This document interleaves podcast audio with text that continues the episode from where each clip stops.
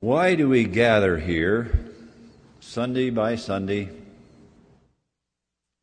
go through the ritual, sing a lot of the same songs, songs that we know very, very well, songs that we don't know very well, and we gripe because we have to sing them?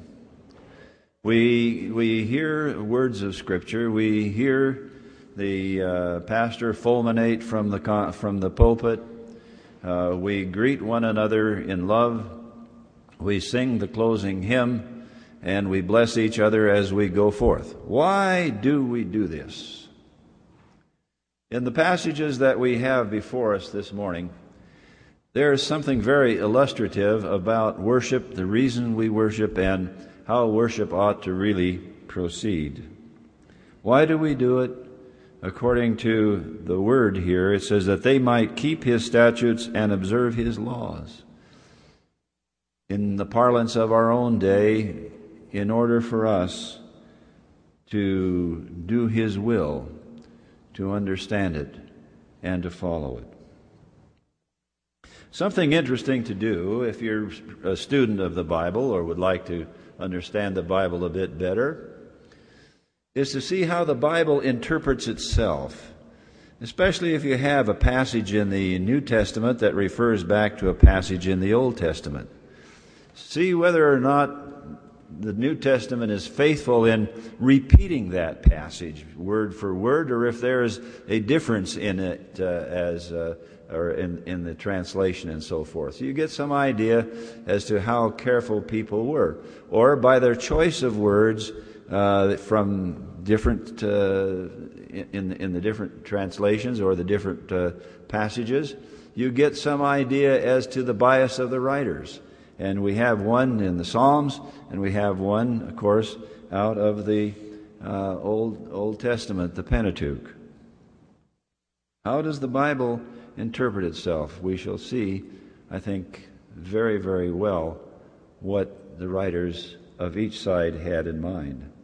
We must keep in mind that there is over four hundred years, four hundred years between Moses and David.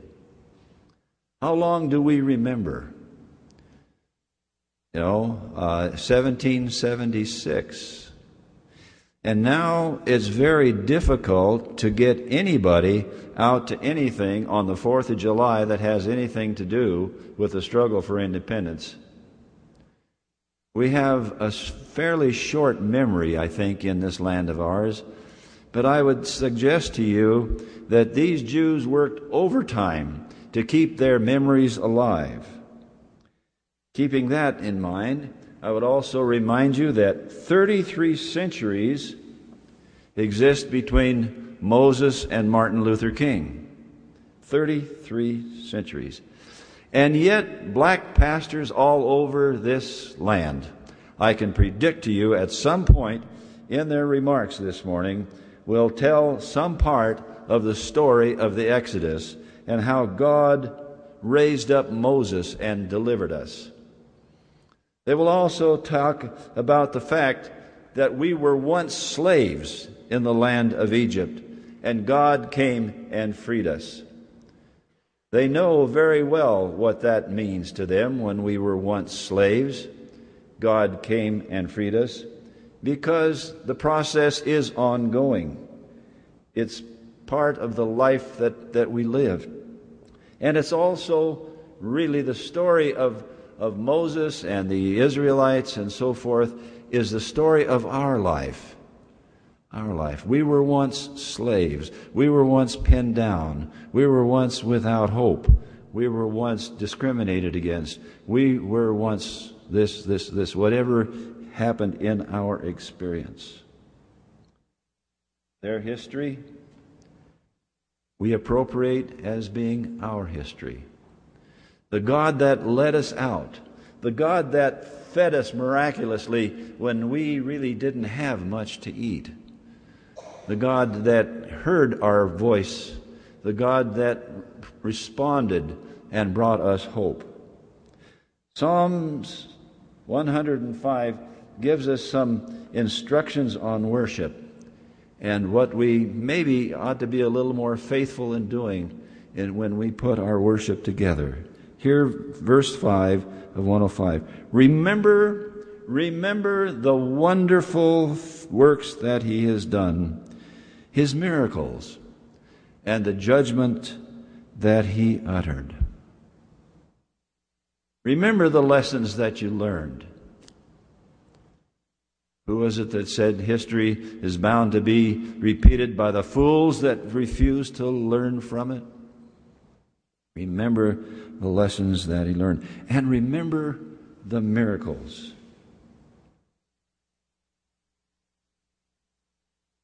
The instructions of worship. In the last part of that chapter, the psalmist's description with a whole lot of poetic license about what happened. Those of us that were in Sunday school and those of us that heard, it's almost like they're talking about different things. But there's enough thrown in there to where you can hit your mind on it. The psalmist says, he brought us out of Israel with silver and gold. We don't have any reference in that first account that they came out of there with their pockets full. The Jews had a way in those days and in these days too to be able to melt down their gold. They had it under their robe. They might have a big plate meld, melted into gold, this plate formed, and stick it under there, and they can escape the Germans. They can escape into another land. They have their wealth with them, wealth with them. And I would imagine that that's something that they learned and they did and, and happened there. So that there was some silver and gold.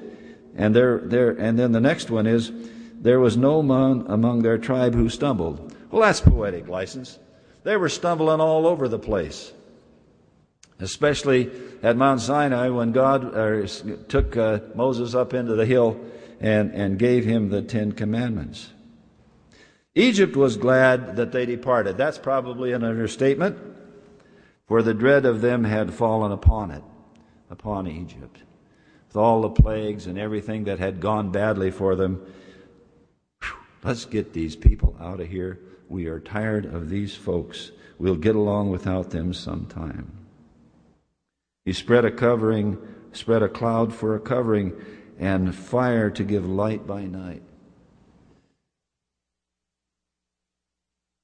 We had that cloud over us for shade, and we had that pillar of fire so that we could see and we could have some security.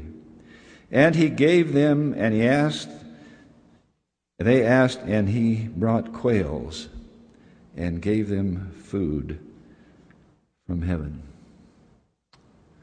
When I was pastoring in the black church, we had dinners uh, frequently, and my, how they would have dinners. And I was uh, amazed how often we had uh, Cornish hens. Cornish hens stuffed with wonderful rice. I don't know how they put all that together. The Cornish hens. And, and I was, you know, about one out of every, oh, two or three meals would be Cornish hens. Why the Cornish hens? And then it finally occurred to me, it finally occurred to me, the quail out in the desert. And part of that church has retained that tradition. And so we have Cornish hens. Not heavy on turkey, but Cornish hens. Keeping the faith alive. Gave them food from heaven in abundance. Manna. Now they still have manna in the black church. The only thing they call it is lemon pound cake and vanilla ice cream. Manna from heaven. Manna from heaven. If you don't go out of there feeling lifted, something's wrong with you. And having appreciation for the skills and the people that are doing the cookings, but also recognizing the great tradition of, of eating well and that manna that was fed to us when we were in the desert. As you sit there, look to the left, look to the right, and behold a miracle. Come on, look around, look around. Behold a miracle. Behold a miracle. Each of us has a history and can tell a story replete with miracles. I would share just about this, this about my mother, who uh, was uh, born in Moldova, a part of the Ukraine. Part of a German colony over there. They were invited in by Catherine the Great and Peter. And it wasn't long when they until they decided that, hey, we're a little bit more than than you know slaves here.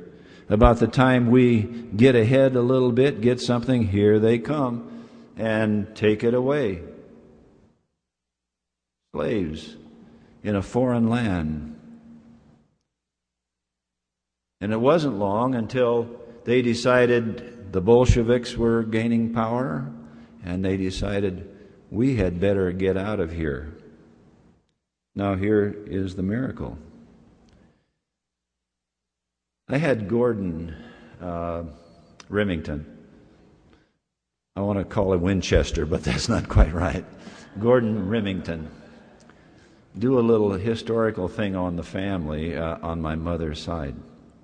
And I knew that my mother did not come over uh, with uh, her parents. She came over earlier.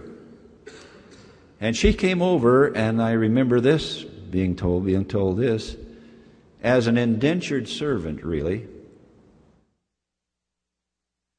And she also told how they scattered ahead of the revolution over there, hiding in graveyards, hiding in tombs, until they could get over to what is now Poland, and then finally to Hamburg, where they got uh, got passage on Kaiser Wilhelm der Große.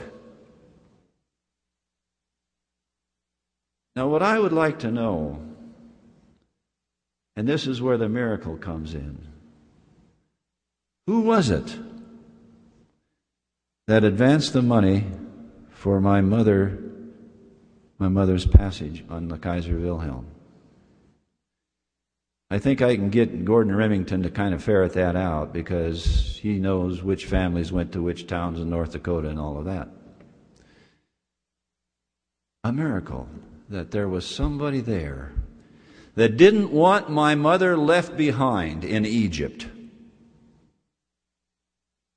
and paid to bring her out. And that was followed by another miracle. Where in the heck did Dad get the money to buy her out of the servitude? Money wasn't that easy to find. I suppose Dad took a look at Mom and says he's worth it, so she, he probably mortgaged the saddle and, and sold his horse or something. I don't know. But at any rate, he bought her out of the servitude. The mother was there. Miracles. Now you back up on that. Had neither one of these miracles happened, I wouldn't be here today. I can tell you that. Now I invite you to, to look at the miracles within your own life. What are those miracles that that that came together in a, in, in, in a mysterious, sometimes uncanny, sometimes pedestrian way that that cause you to be who you are today, with the values that you have today, with the family that you have today? Miracles. The feeding of the heavenly bread was just one among many in the course of the history of Israel. And also, to be fair about the whole thing, I must say this.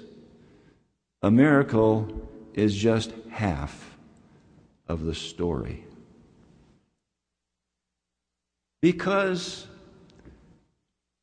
a miracle carries with it,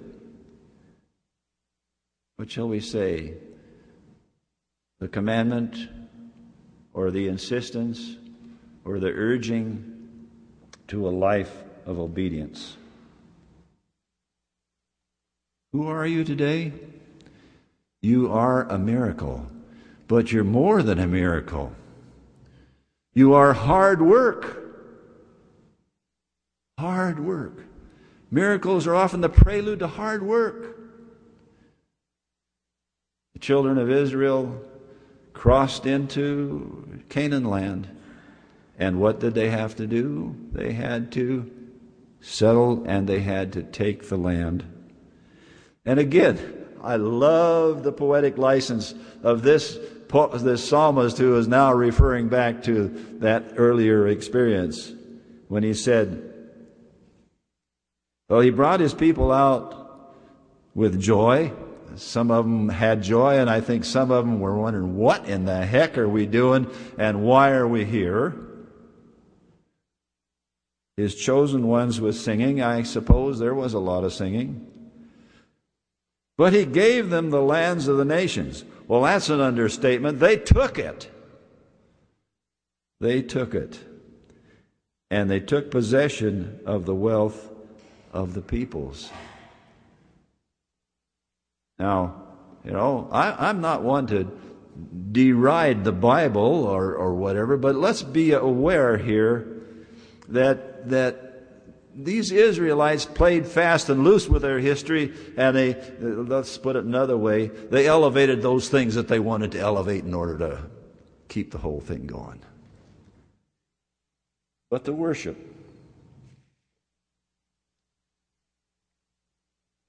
We do these things so that we might be able to understand and do God's will.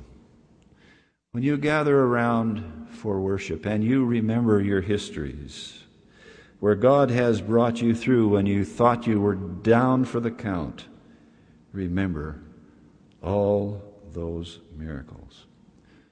There's a song we used to sing, and I think the choir gets into it once in a while.